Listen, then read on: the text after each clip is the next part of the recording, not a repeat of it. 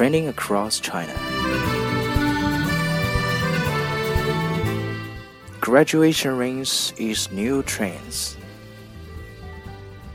The University of Science and Technology of China in Hefei, East China's Anhui Province, has issued 5,980 graduation rings with unique numbers and university abbreviations for 2,040 graduates. The rings are souvenirs of students' college life, XinhuaNet.com reported on Tuesday. The idea is inspired by the United States Military Academy also known as West Point, where there is a long history of tradition issuing graduation rings.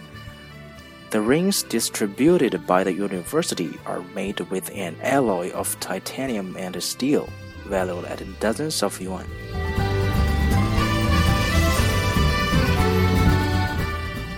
Man threatening to kill TV host arrested. A hairdresser has been arrested after his death threats against a TV host were exposed on Sina Weibo.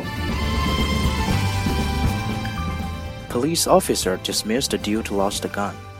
A police officer was dismissed for violating gun use regulations in Hejiang County, Sichuan Province. Hexun.com reported on Wednesday. Xujiang deputy head of the Traffic Police Brigade of Hejiang County, received the punishment for carrying a gun when living at a hotel.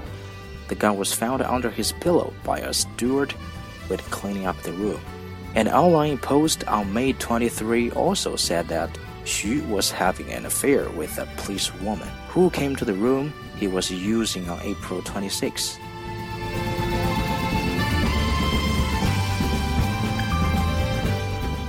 Man stabs three people in Fuzhou.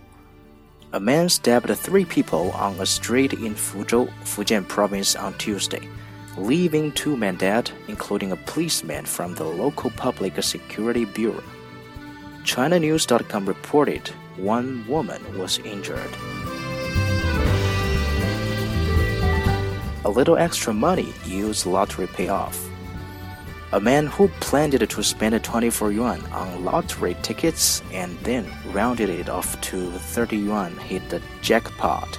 Shanxi Evening News reported on Tuesday. Unpaid food bills draw jail sentence.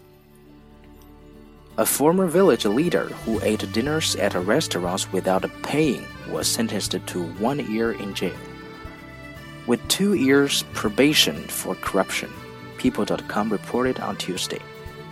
The former director of the Gaotu Village Committee in Lingshui Li Autonomous County, named Fu, was said to have caused two restaurants to close by failing to pay for six months. It was also found that Fu embezzled 10,770 yuan of public funds from 2011 to August 2012.